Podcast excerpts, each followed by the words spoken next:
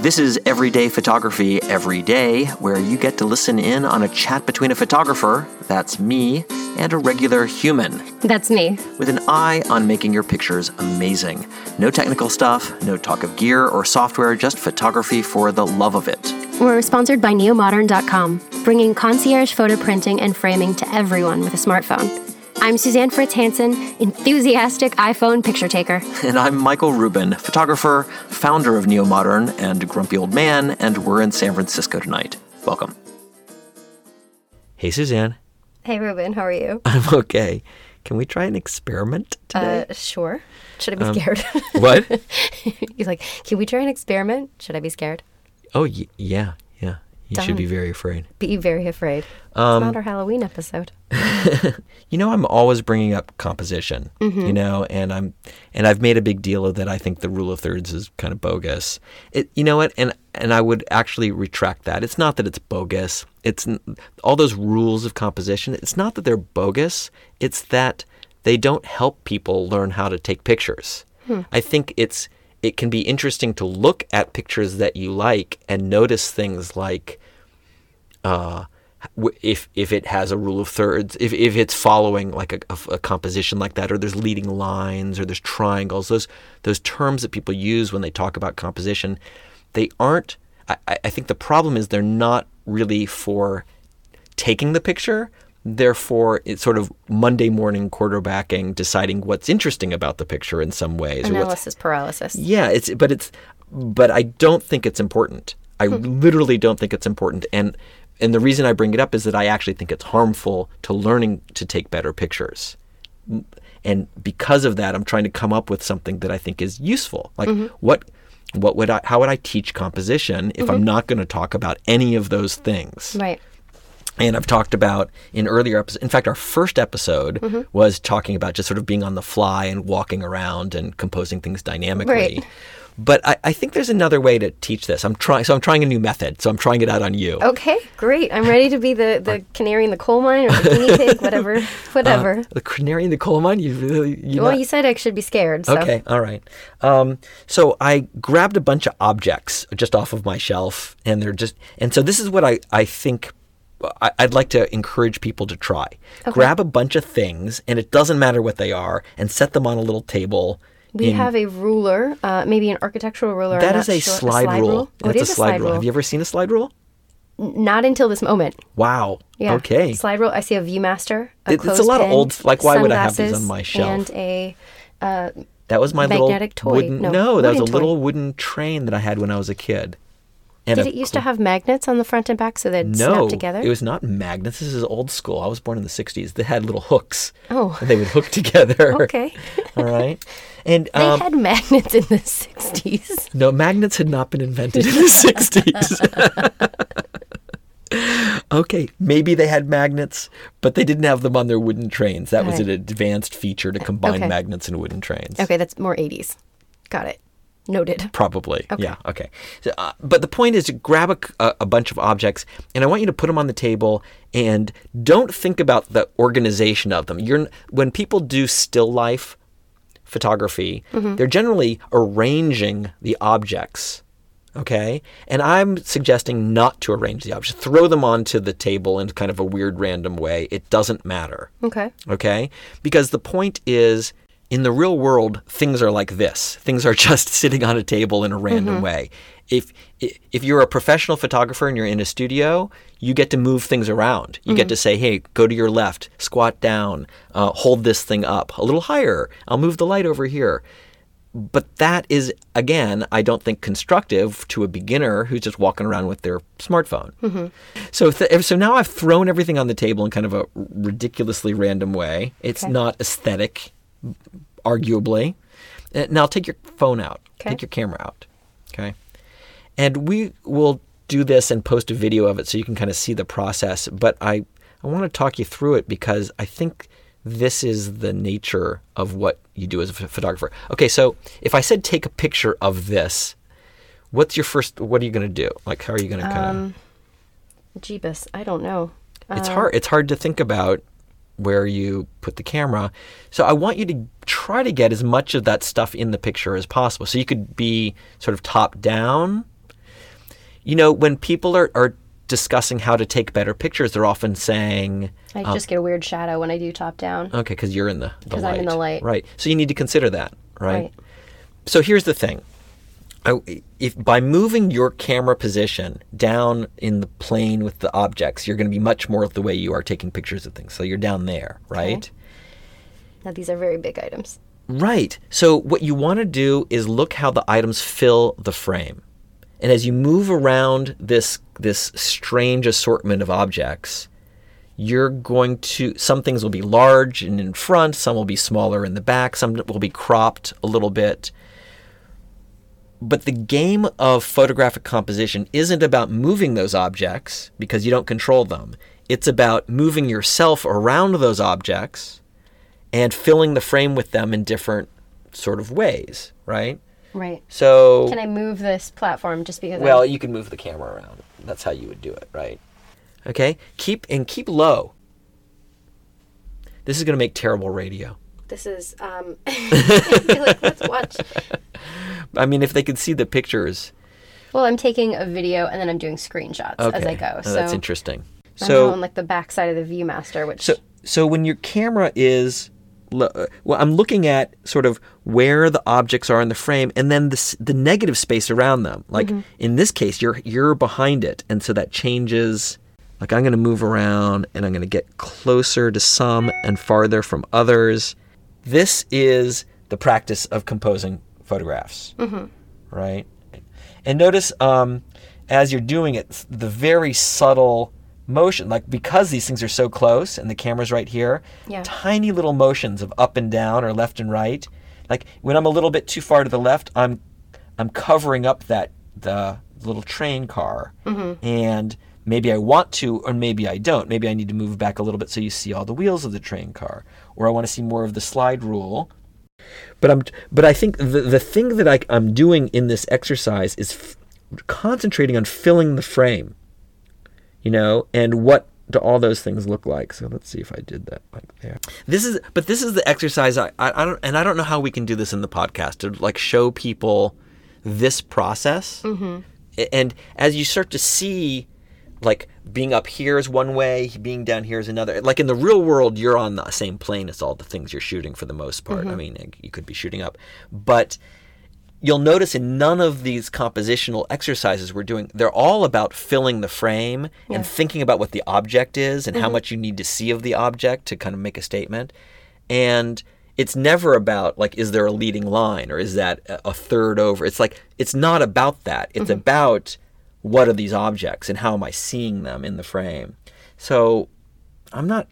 I'm not sure the way to do this on the radio. It's definitely an exercise I think will help people in real life. in real life mm-hmm. and practice doing it. Pick the objects on your side table, pick some things in your living rooms, throw them on a, on a table. Mm-hmm. And now, once you start playing with that compositional game of moving around these objects and thinking about how big they are in frame and what you're seeing, and is the frame full or, mm-hmm. or like is there weird, then you start noticing what's behind the objects, what's in the background. Do I want, like, if I put something black behind this, they would be much more isolated. Mm-hmm. If you're, if I'm shooting it here and I can see you, mm. now I need to incorporate you into that compositional Right. structure. And that's when you want to know those other things about photography, like, Right. oh, short depth of field, that would make her disappear in the background. Right. Or deep depth of field, I want to see her in the background. Like, I don't care about those things as much until I'm trying to get the picture of the train car and I'm thinking about, oh, that's complicating my image. There's too many things going on back there. I want to simplify it. Yeah. And I'll do that with that depth of field. Um, so I find that this kind of exercise is going to be useful in teaching all of those elements of photography and getting people to think about their frames and not and, and I think it would be not useful if we just said shoot one object on a plain thing. Right. Because that like how often do you do something like that? Well, I think what was actually surprisingly helpful about that little exercise was they, when you first dropped them all down, I was, like- I'm thinking, okay, I'm to rearrange these. And then you're like, no, you're not arranging these. You can't touch them. They have to stay just as they are. And then when you go, you go down because they were so close together and because there's so many of them and they're so small that the idea, kind of the things that we've been talking about with like parallax and just going up a little and down a little with the, the frame, uh, of the camera is ex- so exaggerated that you realize how small those movements can be and you're able to kind of get that understanding and when you go really low or when you're kind of level with this small you know platform of stuff what that looks like and how that changes the scale. So I think it was it's great to do something like this, even if it's a ten minute, five minute um, practice, because you just you start to really see things differently in such an exaggerated way. You're able to learn from it very quickly. I think it's more like real world than you think. I mean, I know these are tiny objects in a room and we're kind of moving the camera all around, Mm-hmm. but that's it's really what you're doing when you're standing out on the street and there's a bunch of people and there's a building and there's a car and there's your, and a flower. Right. And you think I want to take a picture of the flower, you go through the same exercise. You and parallax. You know, you know it's funny Mm-hmm. when kids don't know how to drive, they will sit with a steering wheel and they turn it hugely. Yeah. And when you get in a car for the first time as a kid, I think the first thing you realize is, oh my God, to turn is a tiny little, mm-hmm. it's tiny little motions, which are all of the motions you make when you're driving. Once in a while, you turn the wheel a lot to mm-hmm. make a hard thing, but most of the time, you're doing these nuanced little things. And that's what you're doing in photography. You think in your head, like, oh, I need to change my position to an aerial shot, to I can need to scrunch down. Right. And that's what they tell you, like, change your point of view. Mm-hmm. And while that's true, I think the thing that you want people, it's like turning the wheel to turn the car. Yeah, I think that's a great kind of metaphor where it's just it's not fully a change doesn't have to be a huge change. It's it a can be an tiny adjustment. change, and this and this exercise because you're small with your phone and shooting small objects, you start to pay attention to how tiny a change you make affects the image enormously. Yeah. And I think that practice again is more constructive than just getting people to squat down. Yeah, no, I, I completely agree, and I think that it's because it is so it is so small, it's so simplified that you can take the lessons to the much to the bigger world. That your changes can still be very small to make such a big impact. Have you, do you think your composition has changed since we've been talking about stuff? Do you do anything differently? Yeah, definitely. Um, it'd be hard to pinpoint. I think again, the biggest thing is just is being more mindful of you know really sort of stopping and not just uh, rushing through photos, but actually just stopping and taking a moment to sort of see. And, what are you doing in that? Like, and when you take an extra moment, what's different? Like, what? I know you're slowing down. Mm-hmm. Are you looking around the frame more? Are you like taking a second picture where you might take one and be done, and now you're thinking, okay, I got it. Is that the best one? Is could I get it better by moving a little over here or trying to walk around a little? Like, what do you? What, what's your process? Um, yeah, great question. I, I think, I mean, we just went through my Korea pictures.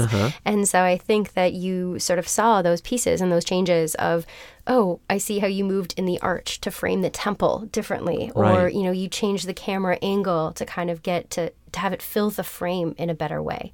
Um, and so I am looking around the frame. I'm, I'm taking that moment to sort of stop and honestly i take a breath and then i then i'm looking. So how do i like to see this? I'm moving the camera a lot more. Um, i'm shifting i mean just even just minor adjustments where the for example the arch with the temple it's you know it was two steps you know to the right to kind of get it a little bit more um, a little bit more centered. I still didn't want it perfectly centered but moving a little bit to the right was a better you know a better adjustment.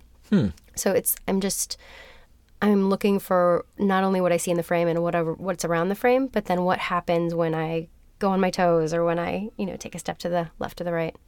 D- Are you, um, when we first started talking about composition, we were talking about um, not making it about the temple ju- exactly. Or once you see the composition, there's a temple and there's an archway and you've got all that. Would you ever then wait for something else to make it better, like a bird to fly in or someone to walk by or someone to walk past? Like, did you ever wait for that kind of moment? Uh, absolutely. And actually, there's some of the pictures that, um, again, just because we were just going through the Korea photos, but um, where I was waiting for the people to. Well, in South Korea, if you go to a temple, you can actually get in for free if you dress up in like the traditional Korean uh, hanbok. And so there's all these places around the temple to um, to rent these costumes. And so you have all of these people and tourists, not just Koreans, but and uh, anyone can do this, um, that are dressed up in these traditional um, outfits. And so it's very interesting to sort of see, wait for them to wander into the photo. Uh-huh. So I think for um, one of those temple pictures, I was waiting for these two girls to kind of hurry up Right. And, get, it, so and get in the frame because that was it was just it was interesting this juxtaposition of a modern time i'm taking this you know with an iphone and they are dressed up in very traditional uh, traditional garb and we're at this very historic palace it seems like just in you saying that you need something in the picture that shows the con- like it could be an ancient picture Right. or an old picture. I know you're taking it with an iPhone, but you Right. need maybe something where they're in these traditional garbs and they're holding an iPhone or they're holding something that could only be to modern. Right. So it looks like an older kind of moment. well if you zoom in you see their shoes Oh, And so are they wearing like sneakers or something? yeah Oh, i mean every, they don't rent the shoes so everyone So maybe has that's kind of a, like a close up of their feet with Yeah. the shoes and the traditional garb. It might be fun. Yeah. I don't know. Yeah. All right. Well, that sounds cool. Well, let's um, take a look at these pictures. We'll post pictures from Korea. Yeah, we can picture, um, post some of the ones that I've mentioned and some of the ones that we've gone through, Mm-hmm. and um, as well as this video with the, the snapshots of the glasses and the ViewMasters and this Yeah, it's a you know, strange little slide rule We'll, we'll go out. Let's go out and shoot that and uh, Sure. make it a little better. Okay. Cool. Well, our show is recorded and produced in San Francisco. Go to neomodern.com slash podcast to get show notes, see photos, and post comments. Please leave reviews and ratings on iTunes, and don't forget to subscribe. We get new listeners from you telling your friends and spreading the word. If you know someone who might get something from us, send them a link. Thank you to Mitchell Foreman for our theme music and all of you for hanging out with us. We appreciate your attention and hope we've given you some things to think about. Until next time.